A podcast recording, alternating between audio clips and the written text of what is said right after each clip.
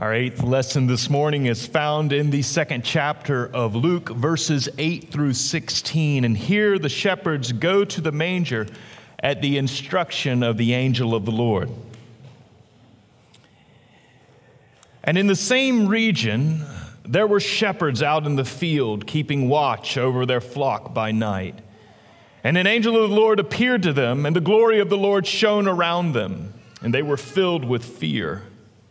And the angel said to them, Fear not, for behold, I bring you good news of a great joy that will be for all the people. For unto you is born this day in the city of David a Savior, who is Christ the Lord. And this will be a sign for you.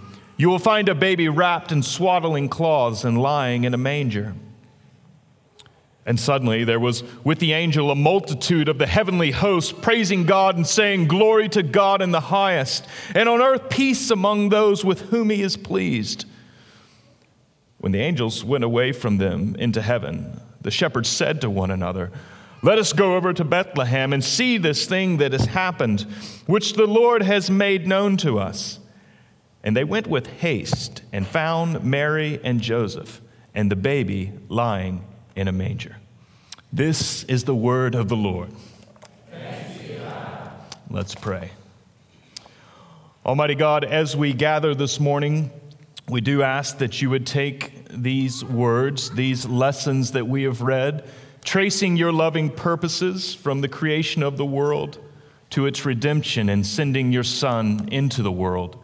And we ask, God, that you would knit these into our hearts that we would believe and trust, and that we would know the true ground of hope. Lord, we ask that you would speak, for your servants are listening. Amen do welcome you to this festival of nine lessons and carols, a tradition that stretches back in the English speaking world to the 19th century, to the late latter part of the 1800s, when in a small barn on Christmas Eve, a congregation gathered and read many of these very same lessons and sang many of these very same carols.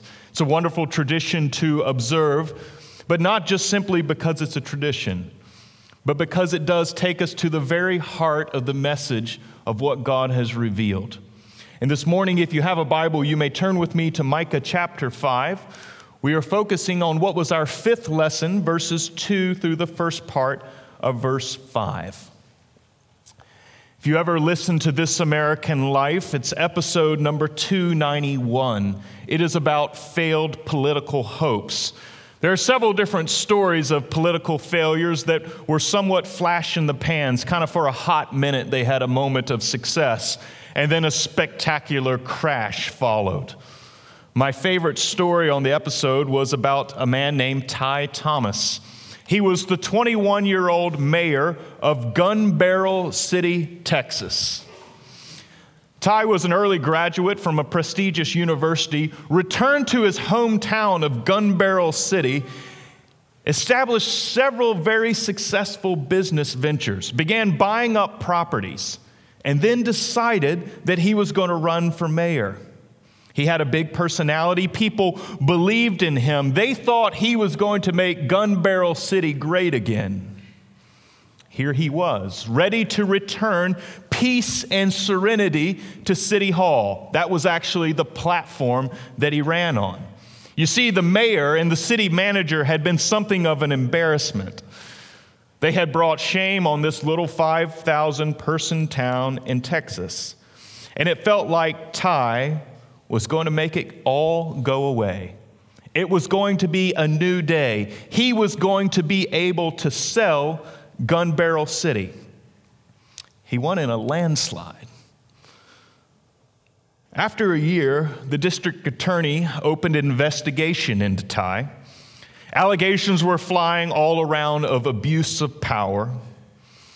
He was charged in particular with lying on his application about his place of residence. You had to reside inside the city limits of Gun Barrel City in order to be Gun Barrel City's mayor and there was a question about that. He did what a lot of politicians who gain a great deal of popularity do he denied the charges. But the grand jury invited him and summoned him to testify. And it was in the denials that the pressure began to build. And Ty Thomas folded. One night he found himself with a bottle of vodka and a bottle of pills, and he began to indulge in those things to take away his pains and his sorrows. Shortly thereafter, he found himself on the phone calling the police chief. He doesn't recall the conversations, he's rather candid about his experience now. But he demands that the police chief send out a unit dispatched to his house to arrest him for public drunkenness. The man explains to him, Mr. Mayor, we cannot arrest you for public drunkenness in the privacy of your home. He responded, Well, I'll be out in the parking lot then. He calls six times. And of course, if you've ever made a 911 call, you know that it becomes a matter of public record. The newspaper discovered these six phone calls and had a heyday with them. These were the front page news in Gun Barrel City, Texas, for quite some time to come and it led to Ty Thomas resigning. The great hopes of peace and serenity for City Hall were now dashed. All the fervor that had whipped up around his winning smile and his business ways was all gone. He went from the city's most popular mayor ever to the town clown, all in less than a year. The interesting part is that we've all seen it. We've watched it over and over, time and time again. A candidate promises reform, they have a winning personality, hope rises amongst the people, and then there's a crash. We've watched it. We've watched it on the international scene. We've watched it inside of churches. We've watched it in our own domestic politics, local and national.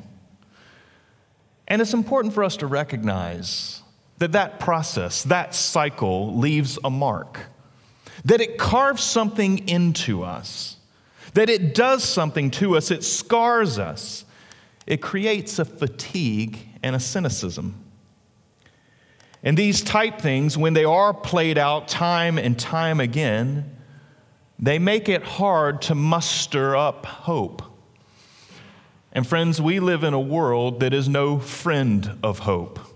There will be no shortage of cynicism. You won't find any encouragement towards hope, and you won't find any breaks towards growing cynical and pessimistic.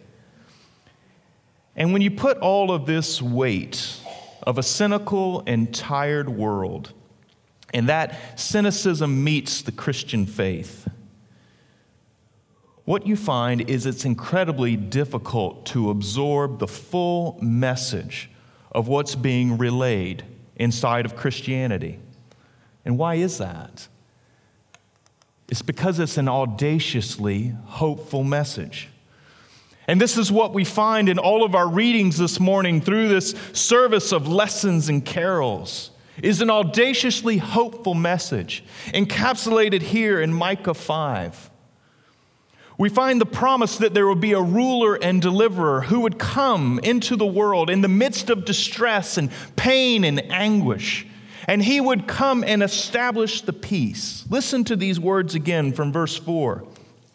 And he shall stand and shepherd his flock in the strength of the Lord, in the majesty of the name of the Lord his God, and they shall dwell secure. For now he shall be great to the ends of the earth, and he shall be their peace.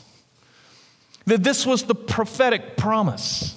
This was what was being laid out for all the nations of the earth, that they were going to stream into one place to worship one God together, that they would have peace between one another, that this great ruler would establish this peace, that they would come to God to learn wisdom and righteousness.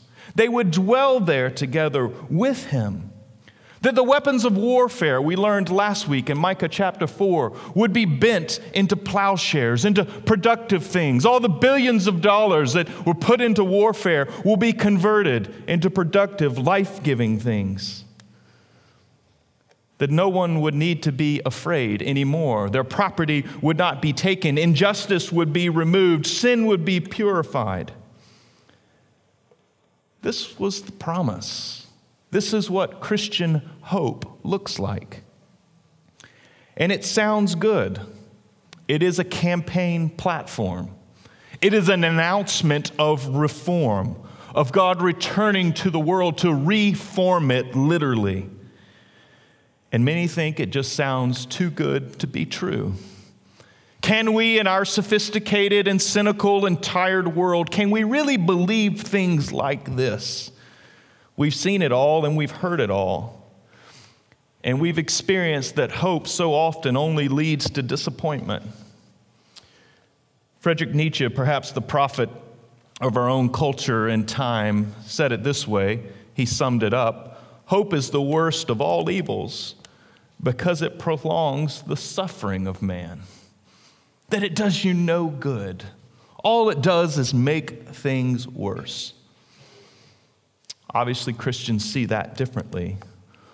But why do we persist in believing? Why do we hold fast to it? Why should we believe? Why do we hope? And the prophet Micah helps us to see two things about Christian hope and the reliability of Jesus. The first is this we see that we can persist in hope because our hope comes from the outside. It comes from a different source. It's not related to this particular order of the world. If you look with me in verse 2, but you, O Bethlehem Ephrathah. What a strange remark. What exactly is the prophet Micah saying? If you know anything about ancient Near Eastern geography, you know that Bethlehem is a very insignificant town. The only reason we know of it is because of religious faith. It was a small village. And then it's called fruitful and literally the house of bread. But it was a small waypoint on the way to Jerusalem, an insignificant place. But the prophet here points it out. And then he goes on to say, Who are too little to be among the clans of Judah? A small, insignificant, minuscule village that's being singled out as something significant happening there. And what was to happen was that from you shall come forth for me one who is to be ruler in Israel. Who is coming forth is from of old, from ancient days. And the prophet brings up Bethlehem and he brings up this entire context in order to bring out the promise that God made to David. We read this promise from Psalm 132, where God promises to David that one of his sons would sit upon his throne forever and ever, that his days would not end, and that his reign would go all the way to the ends of the earth. We find this in verse 4 once again that he shall be great to the ends of the earth, and he shall be their peace that this was the promise that one would rule from David. And so Micah drives into this promise, citing Bethlehem, David's own home, where his family line comes from, saying that the ruler was going to come out of there. He would be of the family of David, and he would come forth to rule. But obviously, Bethlehem is not the place that you would likely look for a ruler. It's an insignificant place, it's an unimportant place. Surely one who needs the sophistication to rule, one who could be competent and able to exercise such rule. Certainly he must come from a more sophisticated place than this.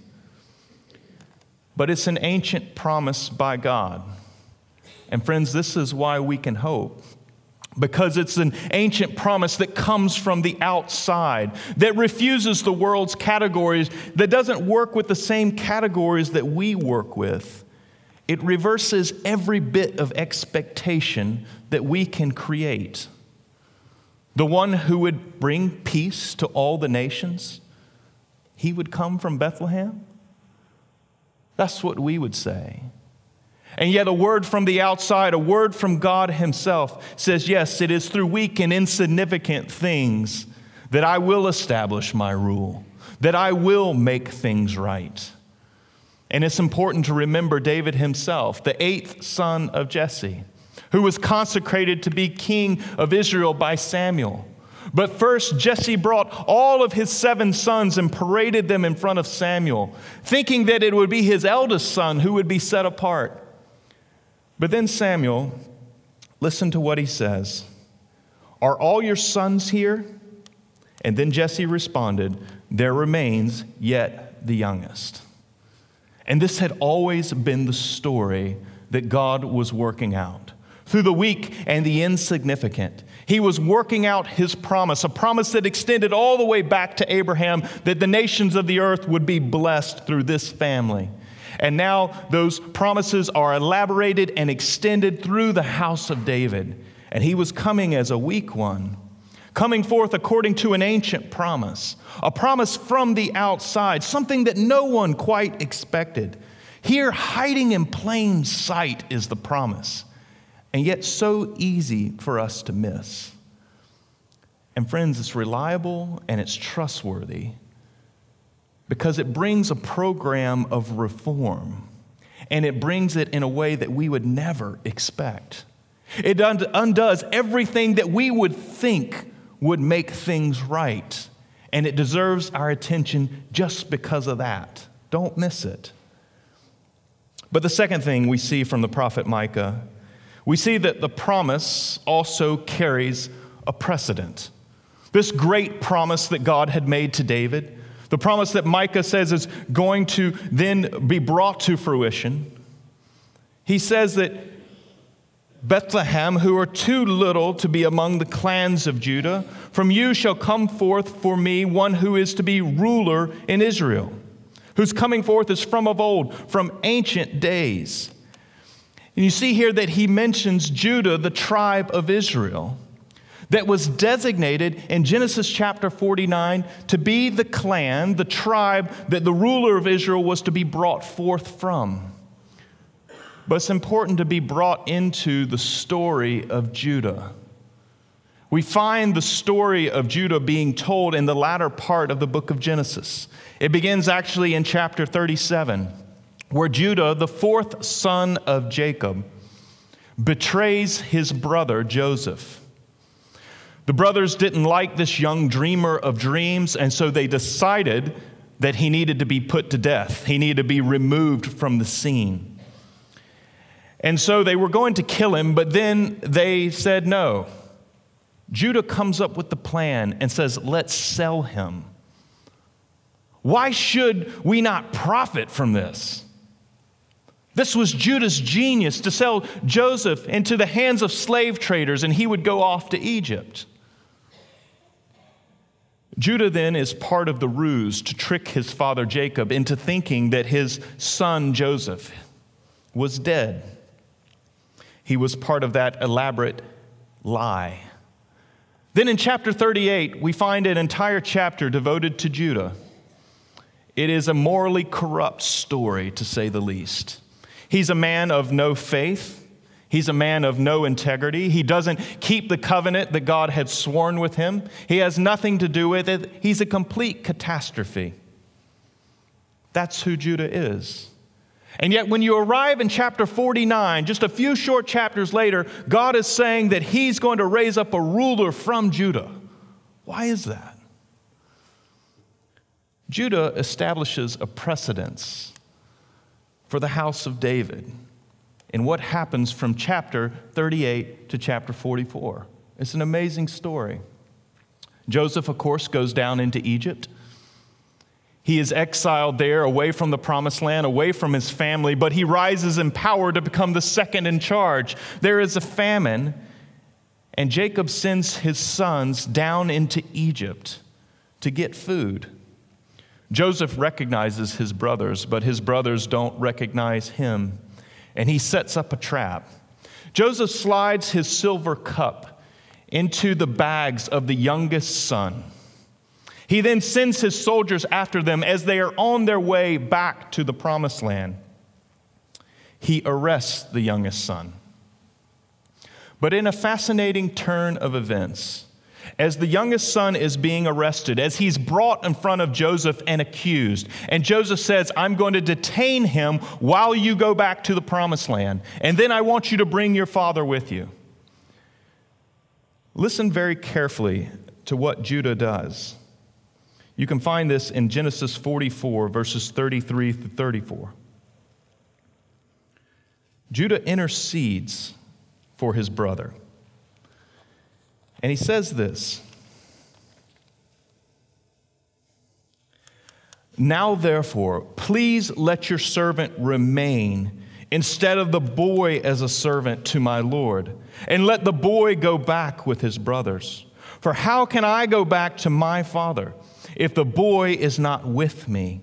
I fear to see the evil that would find my father.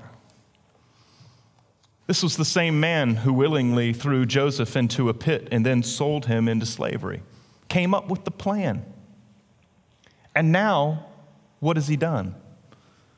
He has interceded and he actually offers himself in the place of his younger brother to have compassion on his father, to step in on behalf of his younger brother. He offers himself to Joseph and he says, No, enslave me rather than this young one. And friends, this is the precedence that is set that God delights in the weak, not the strong. He picks the eighth son, not the first.